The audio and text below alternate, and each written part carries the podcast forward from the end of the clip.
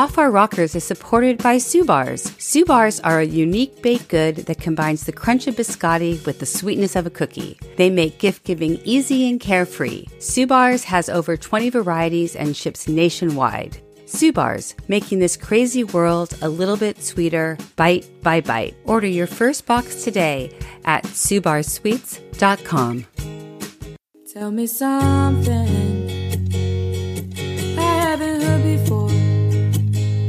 for people thinking about what do they want to do think about what you're passionate about think about what you're good at think about what interests you I would say find your community first and then go from there.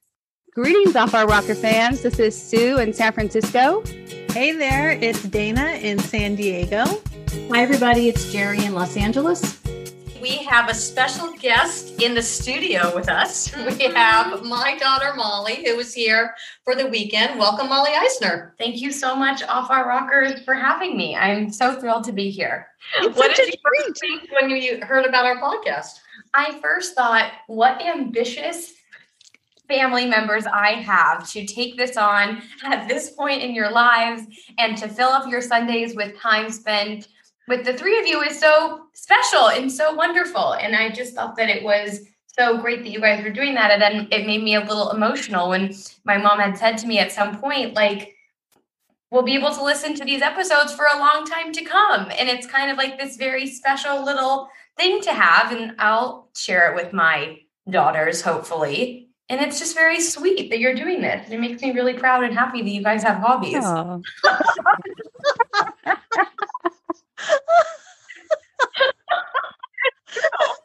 It's true. You know how they say, like, oh, when your kids like leave the nest, like you're empty nesters? I think that there's also a reverse effect when kids become worried about their parents just alone all the time. And I'm like, oh God, what would my parents possibly do without me? And look, here she is potting, potting. I, I think there's something to that because Maddox, now that he's been going out more, he says to me and Robin, you need to go out. It, it can be, it's reverse empty nesters. We have to come up with the diagnosis for that, but it, it's a real thing of being worried about your parents just being alone. Oh, I I do think though for well, I'm a few years ahead of Sue and Dana, but eventually your kids will go off. It it is a definite transition when you have an empty nest and you have to kind of regroup a little bit. And Totally. our, our- our guest will talk about that about when she started her company, uh, finding your next thing to do. For so many women, I and, and men too, when your kids are in school, your lives are all about school and your kids' activities. And when that just kind of stops, if even if I mean whether you're working or not, you have Right. to. It's a shift. It is definitely a shift. But I don't think any. I would never want you. I don't think any parent wants their kids to worry about them. You know, I don't want you to ever worry about me and dad. I don't actually worry. I just am sometimes thinking, what do I do all day? But now I know you podcast with your sisters, who I love. And when we're not podcasting, we're texting each other. Say, and you have a very active group chat, just like I do with my girlfriends. It's very similar. It's Yeah. very But similar. it's always fun to come home and you make it very lovely to be here, mom. Well, Molly brought her beau home. Her his name is Will, and Will spent the uh, day with your father, Alan Eisner, He sure did. and that was a treat, huh? It it sure was.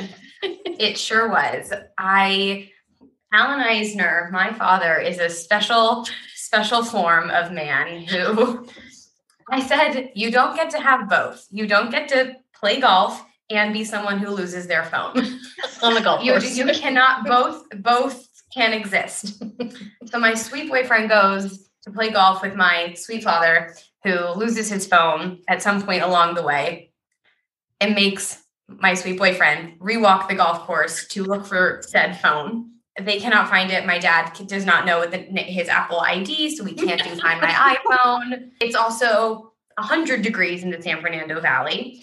And eventually I call the phone, and a lovely woman answers and says, Hi, I'm on the 18th hole or whatever hole. I'm like, they couldn't have figured this out on their own. and then they off they go. They found Anne who had the phone. And anyways, the point is, is that I have a patient- boyfriend and a very hilarious father. Life pro tip if you lose your phone, try calling it. Try calling it, and maybe a, a nice Samaritan would answer it, and then we got lucky. we did get lucky. Yeah. What other funny things have happened this weekend? I I can't even keep up anymore. Well, Molly, the what's it like? What's it like being with Will in your childhood bedroom? Which I don't think anything has changed in there. Um, well, it, it's it's good because we're not in my child's bedroom. We have to sleep in Sam's bedroom because I still have a twin bed. and to our listeners who don't know all of my life updates, I just moved in with him, and we now have a king size bed.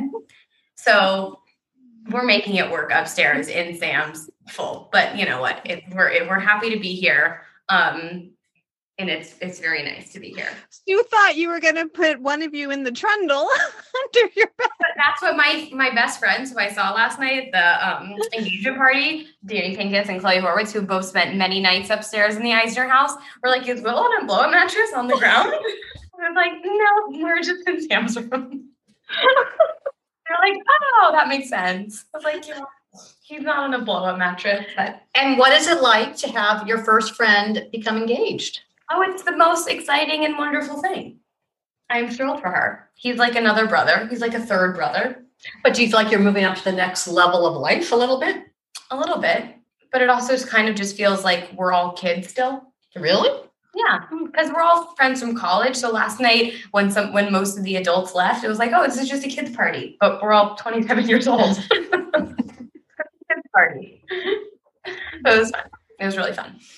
Uh, it's been good. Um, and then uh, Grandpa Morton is coming over for brunch in a little bit. He sure is. Molly is the oldest grandchild, so he's very excited to see her. And I'm trying to think. And then we're having dinner tonight. Uh, San Fernando Valley institution called Casa Vega. Ooh. Well, I'm glad you could join us on our podcast today. It's it's like the mother daughter theme today. Yeah, it's an honor. We hope you come back again to our podcast. Yes, you can join us anytime. If you wanted, I could come on as a guest and you could interview me. I would love that. You know, that's also an option. I'm just a Zoom call away. That's true. That's true. Yeah, I can, you know, Tell us about life in New York. I'm just like what Lena Dunham said. I'm just might be the voice of my generation. So I just I might just You be. just must be. That's right. And you can say you got your start on Off Our Rockers. I sure can. Hey, everybody, you are in for a special treat for this episode. We have a full house today. So there's there's a lot of voices that you're going to want to hear. You know, Sue's voice and Dana's voice and my voice. My special guest is my daughter, Molly, a second generation off our rockers.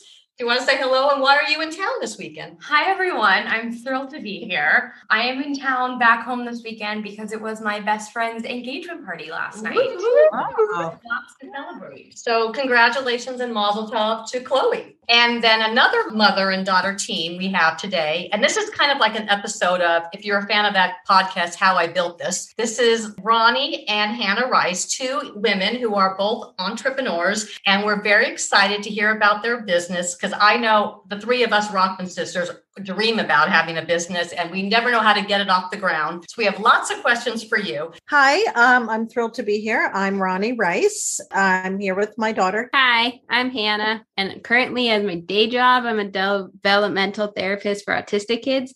And then on the side, I run a business, which we'll be talking about today. Tell us a little bit about how you got the idea for your business. So it started a little before COVID. We were going to nail salons to get our nails done. And one time at a nail salon, I had a pretty bad experience where I was sitting in the chair for over an hour before they served me. And I have panic disorder. So feeling trapped kind of eggs that on. And so I started to get like a panic attack and feel trapped because both my mom and my sister were basically done before they even started on me. So I decided I'm not going to go to nail salons anymore. I wanted to paint my own nails. And then when COVID happened, suddenly I had a lot of free time. So I got really into nail art and I started in Instagram. I gained like 2,000 followers for doing my manicures. And it just kind of evolved from there where I started getting more and more into nail polish. I learned about indie brands, such as small nail polish brands. And I was looking at their products and I'm like, I could do this too. So I thought, why don't I create like the cool effects they're using in their polishes just by themselves as a topper so you can put it over any nail polish color. And that's kind of where I got the idea for my business. How did you create this? Uh, do you have a science background, or how does one do create nail polish? So I started on my own, not thinking of selling it. I just bought like the glitters they were using from a wholesaler, and then you can buy like different bases. So I found I worked with different bases and kind of found this base I like. And through experimenting, I found if you mix a little top coat into the glitter, helps the glitter lay flat. So I just experimented myself until I kind of found something I liked. And what is your what is your nail polish called? It's called Tipsy Toppers Polish. Right now I have a website I did all myself, tipsytopperspolish.com. And then we're just starting on Mother's Day. We did our first little farmers market. And I'm hoping to do a few different fairs and shows throughout the year. So one of the funnest things about nail polish are the names of the polish. How do you come up with your names? I usually make the polish first and then come up with the name. It's like the one I'm wearing right now. I know you all listening can't see, but it has um, black hollow sparkles and then holographic moons and stars. I call it celestial because it kind of reminds me of a celestial body. Beautiful. So I just kind of look at what the colors are. I have another one that's all neon dots, so that's called like neon nights. I just I try to have fun with it and I also want to interject and just say that she's been very conscientious of products she uses to make her product. So they're all vegan, cruelty free, and free of the top 10 worst chemicals that are found in most nail polishes. Yeah. And I did that because I would get migraines sometimes from working with the nail polishes that have lots of chemicals. I tried to find a base product that didn't have all those chemicals because I find then it doesn't have a strong of a smell and I can work with them for longer. And so, are you mixing this up? Like, I'm picturing you like in your garage or your bathroom. I mean, like, how did you do this? I took over my sister's bedroom because she moved out for college, and I have a table, and then I just mix all the polishes together, glitters, bases. It's kind of like a little science lab. What about the labels and the packaging? How are you doing all that? So I buy the bottles and then the labels I make myself. I have a Cricut, which is kind of a machine that cuts stuff out for you. So I print out the labels and use that to cut it. Um, and I designed it myself using Canva, which is kind of like a graphic design website. I made my own logo on there. But you said you have a day job as a therapist, right? Yes. So when do you have time to do the nail polish? On the weekends. And then sometimes my clients cancel a lot. So I use cancellations. I'm like, okay, channel this to the business. So basically, any spare moment I have, I'm working on the business. Where did you get the, the bottles? Um, from a wholesaler. Now, did you take out a, a small business loan? How did you like? How did you afford to get your first? So I had been bottle? saving up since I was little. I never really spent any of my money. I've just always been a saver, and I'm like, one day I'm going to do something with that. And I thought, well, this is a good time to invest in that. So I used all my own money. I started pretty small. I think I it was about 2000 to get started because I started small and then I grew from there. And like I said, I designed my own website, which saved me a lot of money. I did everything myself. So you said you were at a farmer's market? Yes. And and then where else are you everything else is just through Instagram or online? Online. I have a website. Instagram you can look at. I post about every other day different people wearing the polishes and different ideas to use them, but I sell online through my website, tipsytopperspolish.com. My Instagram is tipsy toppers polish, and then my nail art Instagram, which I also post ideas to use it on, is H girl under dash nails. But you have so many followers. What what is your wisdom to get all of those followers? It, I did it naturally over the COVID year. A lot of people got into nails. I kind of jumped into, like I said, I started doing nail art right before COVID. So I think I was slightly ahead of that curve, which helped. And just interacting with people and people who had nail art accounts would follow me. I'd always follow them back. I host collabs, which is something I think a lot of artist communities do on Instagram where we all like pick a theme and we all work together to make each everybody does their own manicure based off of that theme. So it's kind of like it helps build the group. So I did that. I hosted some of them. And yeah, just natural growth over time. Do you have any business classes in college? Like how did you know how to do everything? Uh no business classes. I just I just kind of Googled and decided I'm gonna go for it. And I was always kind of the creative entrepreneurial type. When I was 10, I made friendship bracelets that we sold at the local animal shelter to raise money for the animal shelter. And that's when I created my first website. I kind of taught myself how to do that then. So, Wait, when you were 10, you created a website? yes. So, I think from prior experience, I kind of had a lot of training just based off my interest that when it was time to actually make a real business, I just kind of had learned all these things already. What do you think if you knew back when you started, Hannah? What would you would you do anything different? What have you learned? Like what what challenges have you had to deal with? I think for me, the biggest challenge has been how many new products should I come out with to retain customers I have versus get new customers. So I expanded pretty quickly. I have a ton of different options now for nail polish shoppers, but with each new bottle I have that takes up space for inventory and how much should I make of each I'm ready to sell. So kind of figuring all that out and trying to find a balance I'm still working on. I think that's been the biggest challenge. What are your top sellers on your website right now? Um, I have a reflective glitter polish topper, which has been really popular. And reflective glitters are kind of new in nail art. Over normal nails, it looks just like a sparkly glitter. But if you film it on your phone using a flash, the light reflects it and your phone films it. So it looks like your nails are like sparkling and kind of a 3D sparkle effect just on your phone. I have some hearts, which is popular. And then I did some Disney themed ones, which are also pretty popular. How much do you sell them for? I have a core collection, which means it's going to be in the shop for the foreseeable future, is $12. And then I do seasonal ones. For example, this month I did a Mother's Day one. That's 13 and it's only available for like the month of May. And then do you envision this getting so big that you have to move it out of your house? I don't really think so. I'm trying to keep, I'm not looking to grow that big because I'm starting graduate school in the fall and I'm going to have to do an internship for that as well. So for right now, I'm kind of wanting to keep it more as a small side hobby. Hopefully, makes a little bit of money off of it. But I more do it because it's just fun and is a way for me to get creative. I didn't realize how big the nail art community online is.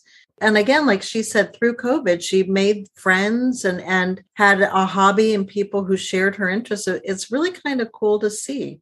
Do you see nail art outside of the US or is it mainly a US thing? There's a big outside the US community of different groups depending on the languages you speak. But I made friends. I have two friends who live in India, friends who live in the UK, Canada, the Netherlands. It's been all over. So when you when you think about your business, so you have to you figure out how much it costs you to buy the materials and then Yeah. shipping. Yes. And have you started to make a profit or not yet? I'm almost there. If I didn't buy more stuff, so if I just had my initial investment, I made back, but I've been buying more supplies to um, come out with new toppers. I also launched cuticle oils, which is good for nail care, and I just made hand lotions. So I'm trying to kind of expand a little bit, which is why I haven't made money yet, but I'm almost there. How'd you make the hand lotion? I used a food processor and I did research onto what's the best moisturizers are. I wanted to have something at the farmers market for people who don't necessarily wear polishes, so I could kind of Oh. Ah. sell to a larger collection of people. And her hand lotion was very popular because it's such a good lotion. Yeah, I also scent it to order. So I made the batch unscented and bottled it unscented. And then I have a list of scents. So um, when you go onto my website, you can pick the scents you want. And I mixed your scents to order, which is kind of cool and unique because I think most places just have scents that you choose from. And what's the base for the nail for the hand lotion? It's a mix of shea butter is the base. And then I use sweet almond oil and jojoba oil, which is really good for nails and cuticles. It will help nail growth and help prevent breaking, and a little bit of vitamin E as well. Okay, I'm going on to buy some right after this.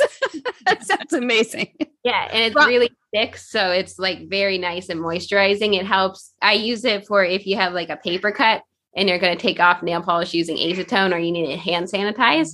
It you know causes stinging. My lotion helps stop that. What are you going to graduate school for? Business? No, to be a social worker. I started at USC in the fall. Good for you. Wow. Amazing. Uh, You must be so proud of yourself. I mean, it's a big thing to do. Yeah, I think it's fun. I'm proud that I made it this far. And still everything everything in the house, right? You're not you don't have No, everything's in my sister's old room. It's a good use of that space. I'll also say she makes a great lip balm that I use every night before I go to bed. And I put on my lips and my cuticles. It's fantastic. Yeah, I designed it to be used for both. So it's a vegan wax, shea butter, vitamin E, and jojoba oil. Right now, have I have four different scents for that. And I use all vegan, organic, food grade scents for both the lip balm and the lotions and cuticle oils. So does your sister get a discount because you use her room? she she takes whatever she wants for free, which is probably not the smartest business idea, but it's okay.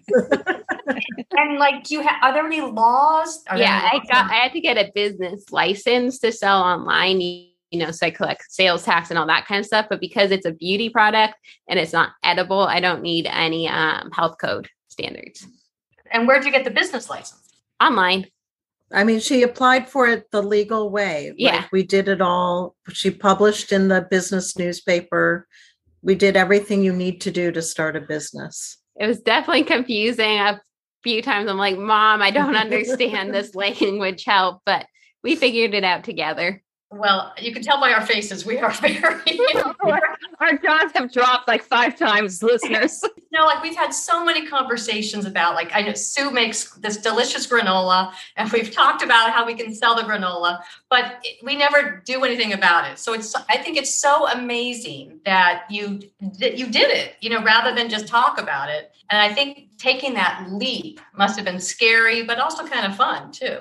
Yeah, for sure. It's also, I suggest anybody looking to start a business, start small. Like I said, I didn't use a ton of money to invest. I started really small. Just, I launched, I made announcements on my Instagram pages, and that was it. And I got a few sales from that and then slowly build up because you don't want to be overwhelmed with hundreds of orders on your first day. hmm Hannah, what I think is so impressive and what you did right is you started with the nail polish and then you extended that into you're talking about the cuticle oils and the lotions and the lip balms. That's ex- I mean that sounds perfect. Are you still considering more extensions of other products you want to do?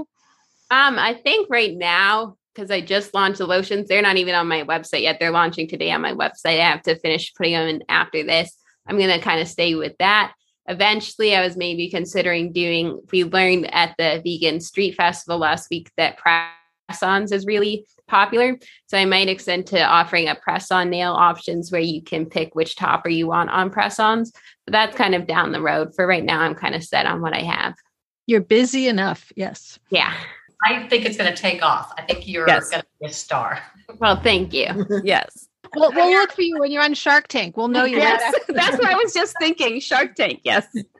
We talk about that all the time. We joke. Yes. Yes. So, Ronnie, did you start your business first, or was Hannah your inspiration to start your business? Well, I started after Hannah and and my children have always been an inspiration to me, but my story's a little bit different and I'll just go so I teach mahjong now and and I'm known as the marvelous Mrs. Maj, which is my name and my website and all that.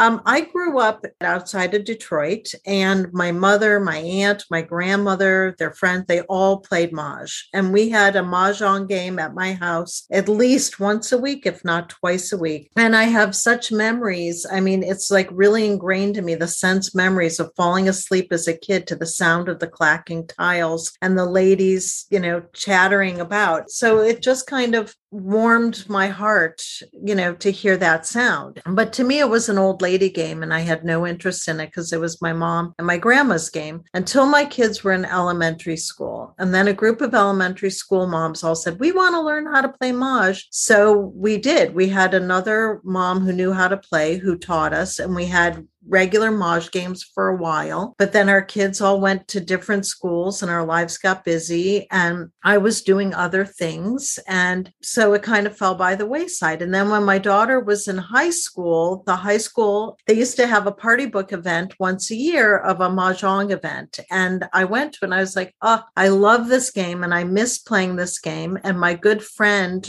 who was there also was like, we need to play more than just once a year. So we decided in 2019 to start a group called Mahjong for Beginners and More, where we also spread the love of playing this great game of Mahjong. And we just wanted, honestly, selfishly, we just wanted to play more Maj. So we started with 16 people on our list and word of mouth, it grew and grew and grew to right before COVID hit, we had over 100 and, 170 something women and men on our, our list.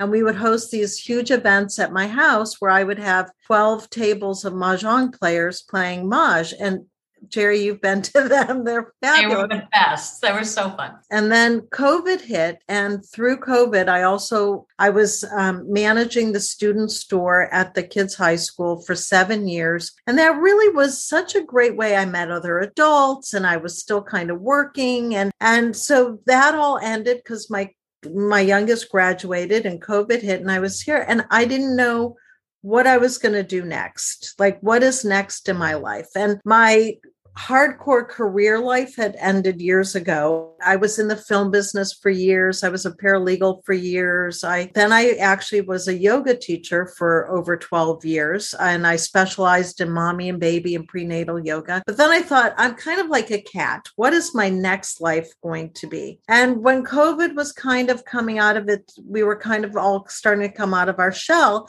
several months ago, friends of mine asked me if I would teach their friends how to play Mahjong. And I was like, okay. And I loved it. I just absolutely loved. It. I realized I missed teaching and I love this game of mahjong because I was bemoaning what is going what am I going to do next? And I was searching and asking people and taught like what am I going to do? And then this friend of mine was like you have to just teach maj and you need a website and you need to do this. So I was like okay, this is what I'm going to do. But I also know in our group, I, there's a lot of more experienced Maj players and a lot of women who also love to teach Maj. So I wanted to really take this seriously. If I was going to put myself out there and say I'm a Maj teacher, I didn't want people to say, What makes you qualified and why are you doing this? So I really put in the effort in studying the National Mahjong League rules and really doing my homework. And I found there's this group, even though there's no national organization to become a Maj teacher, these women who are true Maj mavens and leaders in the business started a group, AMJIA, and it's the American Mahjong Instructors Association. And I thought, you know, I'm going to go through their program and get myself certified through their certification because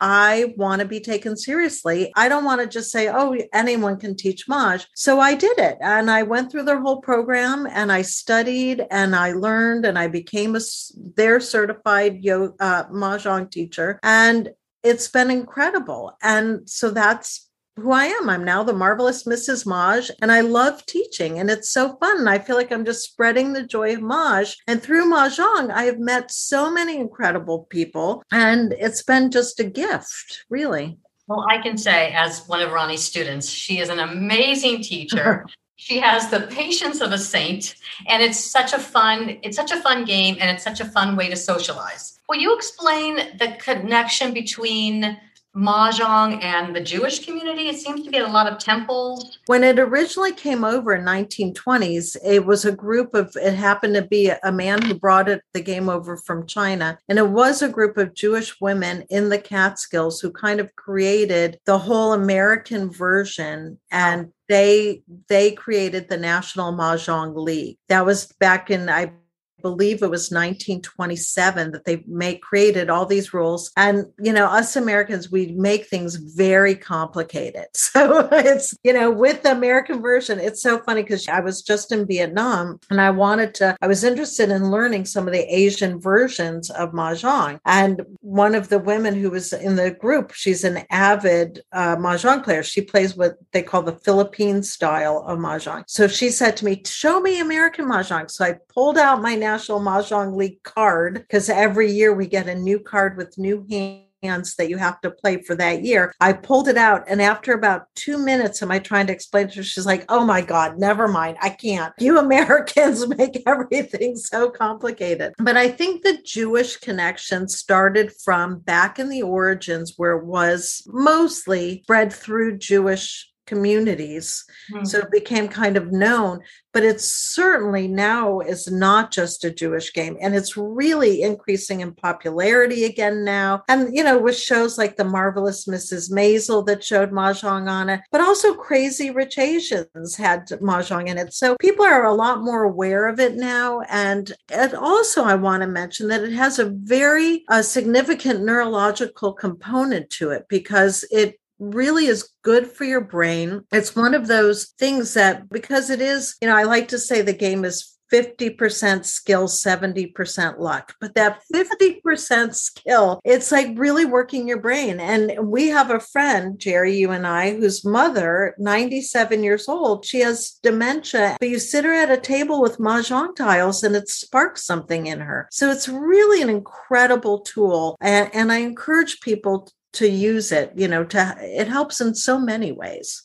So, as someone who's never played mahjong, I will admit that publicly, and I'm sure there might be other people who are listening who haven't. What's the basic gist of the game? Like, what are you trying to do, and how does it work? So, it's a game using tiles with Chinese characters, basically, because it comes from China. So, you have to learn the tiles have suits like in a game of cards. And as I mentioned, the National Mahjong League puts out a card, which is really a physical card that has all the hands. Think of like a gin rummy game. It has the hands on it, but they're very specific to the Mahjong tiles. And they say, okay, for this year, in order for you to win a game of Maj, you have to try to get one of the hands on the card. So the game is played where someone picks a tile and discards what they don't want, and you play around until you've used all 152 tiles in the game. And hopefully, someone in that game will actually be the first person to get one of the hands on the card to get what they call a Maj. It's so fun. And like what you were saying, the click, I love the sound of the clicking of the tiles. It, Yeah. It's so fun. But when you were saying you were certified, was that a test you took or how did that happen? Oh my gosh, I have new respect for my kids because I have not taken a test in so many years. And I really studied, and they said the test takes about three to four hours, and it really did. And that expanded my brain. But they wanted to make sure that I knew the rules and that. And I want to make sure that I'm teaching the correct, proper way. And then when you go off to your, you know, we have house rules and, you know, we play different ways you know, fine to do that, but I like to teach people the proper way to play mahjong. For the test, was it multiple choice or like Yes, it was a multiple choice. It was very hard. I'm just curious when you were talking about when you were in Vietnam, how is it different? The American Mahjong is the um, only games that have this card from a National Mahjong League. There's 38 recognized Mahjong games in the world, which is also interesting. And I'll tell you an interesting fact. Our Air Force, because, you know, people in the Air Force, uh, the men of the Air Force, when they would travel, and it was mostly men when they would be in Korea or in the Philippines or in China, where Manila, they all learned different versions of the game. And they would come back to their Air Force bases and they'd be like, no, we play this way. No, we. So they even created their own. There's actually an Air Force Mahjong game that they created to play on their own. And there are, from my understanding, and there may be more, but there were 38 recognized versions of how to play Maj. Uh, like here, people people play Riichi, they play Wright Patterson, they play Air Force. So there's different versions of the game. I play American Mahjong, which is the National Mahjong League rules. And we play with jokers, for example, the Asian games. And I actually got a few sets of Mahjong sets when I was in, in uh, Vietnam. They don't have jokers. So that's a big main difference. Plus, like I said, we have our hands, like the games we're playing, change every year. And in the Asian forms, they don't do that. So what they just so what do they how do they what's their winning hand then?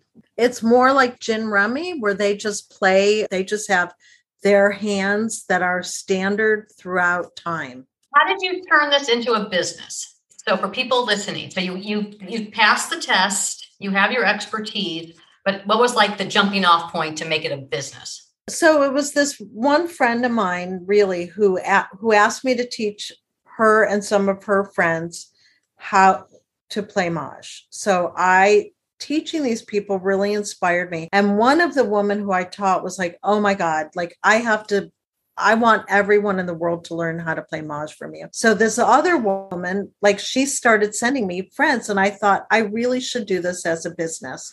So Hannah created my website, marvelousmrsmaj.com. And I just thought, okay, this is really the next thing for me to do. It just kind of organically happened naturally, but it takes effort. And now you go back to how do you start a business? There's a huge learning curve. And for me, it was and I'm still kind of, Hannah and I were having this conversation this morning. I need to post more on social media. I need to, it's a lot of work to run a business. And how do you get your name out there? And how do I get people to come to my classes? And pricing, like I vastly underpriced myself to start with. And, you know, people kept telling me that you need to charge more. So that also is a big learning curve and how to do that. So that's been a little bit of a challenge, but now that I'm kind of over that initial hump, I it's it and also I was traveling. Now that I'm back, I have to really get on my marketing and my, you know, getting my name out there. It's it's hard. Yeah. I want to come to visit you guys when I'm in LA and I want to learn how to play mahjong and I want to get a manicure. That's what everyone says. Yeah, what could be better? fancy nails while I click the tiles. exactly. Well, I would love to teach you. It's, okay really fun. And again, I've met so many lovely people through it. And what's so satisfying to me is when I teach people and they go off and now they're playing with their friends. And, you know, I got a, a text message that there was a group this last Tuesday night that all people who I taught, they were all playing and they were like, look, you know, how fun, marvelous Mrs. Maj this is. And that just really makes me happy so it's really fun. And again it's another community of people that are just lovely warm amazing people that have been brought into my life. And i have to say our next event we're doing also a big fundraiser for mm. uh, the planned parenthood action fund because of the times we're living in right now. Um, so we also try to have a you know proactive component to where it's not just ladies sitting around playing games all day, you know? So your name is your company name is wonderful, Marvelous Mrs. Maj. And I was just thinking that would be such a great co-branding effort, Hannah, if you had a tipsy topper that was named Marvelous Mrs. Maj. yeah, Dana spent a career in marketing, so she she knows of what she speaks. Well, a long time. Well, I mean, we need help. Like, you know, that's it's a hard thing to do to market yourself and also for me because in at my age or whatever i i don't want to do this like full full time but how do you balance your time and how do you you know now like weekends are for mahjong because that's when most people are available so it's a shift in family dynamics too when i'm not as available on weekends as i used to be so it, it's been a very interesting learning curve and change for everybody, but but a good change. And like um, Hannah said, she had two thousand dollars for startup. Did you need startup money, Ronnie, or was there any initial cost for you? Actually, there is initial cost because when I teach you know now uh, well first of all i xerox you know from the simplest all my handouts that i have to xerox. And then i started to realize that some of these people might want a mahjong set. So i invested in buying a lot of just the very basic maj sets that i sell and what advice would you give to people who are thinking about because it seems like your job is more of a service, I guess, compared yeah. to a product. What advice would you give to people like women our age who are their kids are grown, they want to try something new? What advice would you give to someone thinking about starting something new but they're nervous to start? You know, that's a really interesting question because I was sitting in that seat where I was like, what am I going to do next? And I think for me, everything, eh, I, it just came out of something that I was passionate about, something that I love, and something that came up kind of organically. But then you have to make it work. So you have to actually be willing to put in the time and the effort. And and it it wasn't really easy. Like i said i took a test that took me three and a half hours that made my head explode. But with that little bit of effort i think the rewards come back at you. So do you know for people thinking about what do they want to do think about what you're passionate about. Think about what you're good at. Think about what interests you. Because i think it also if if you're not interested in what you're doing you can tell when someone doesn't like what they're doing it, it doesn't inspire other people either so i i want to inspire people and i'm inspired so i think that helps Yeah, I would say find your community first and then go from there. Hey everyone, thanks for joining us today on this last episode of season two of Off Our Rockers. We've got an amazing lineup of guests for you that'll be coming to join us in the fall, and we're sure we'll have a lot of stories to share. See you then. Oh, that was fun. You didn't say a word. I'm just trying to keep up with everyone. this is like keeping up with the Kardashians, but it's keeping up with the rockers. Tell me something I haven't heard before. Don't say nothing. Pretend you got it all, got it all, got it figured out now, but you're still in the same time.